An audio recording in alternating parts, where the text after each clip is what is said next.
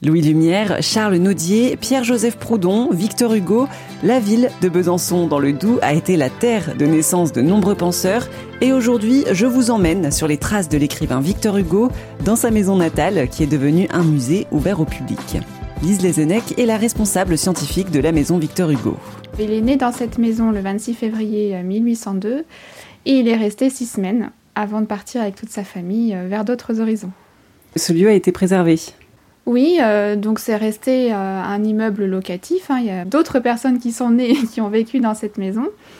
Et euh, dès 1880, la ville de Besançon a voulu honorer son illustre enfant en apposant une plaque sur la façade. La ville a acheté la maison en 1932, mais c'est seulement en 2013 qu'elle est ouverte au public pour la visite. Vous faites des, expositions en lien avec, avec cet écrivain? Alors dans l'exposition permanente, euh, il y a tout un parcours euh, sur les combats de Victor Hugo. Donc euh, ce qui est présenté dans cette maison, ce sont ces, combats pour les droits et la liberté. Et puis il y a une programmation culturelle régulière, que ce soit des expositions temporaires, des, spectacles, des rencontres, des lectures, des ateliers pour les enfants, etc. Est-ce que vous avez des anecdotes sur ce lieu, ce qu'il a été entre le moment où il est devenu un musée et maintenant? Par exemple, euh, il y a notamment un autre euh, illustre franc-comtois, euh, Gustave Courbet, qui aurait habité dans cette maison.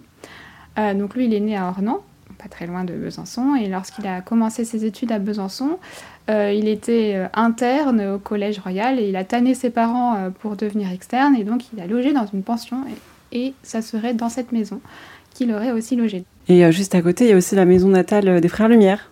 Oui, il y a un des frères euh, Lumière euh, qui est né euh, sur la place et un autre un petit peu plus haut dans la rue. La place Victor Hugo, c'est la place des illustres, puisque en face de la maison, il y a aussi un ami de Victor Hugo, l'écrivain Charles Naudier qui est né. Alors sa maison n'existe plus, mais en tout cas, c'est vraiment une place qui a inspiré de futurs grands écrivains et artistes.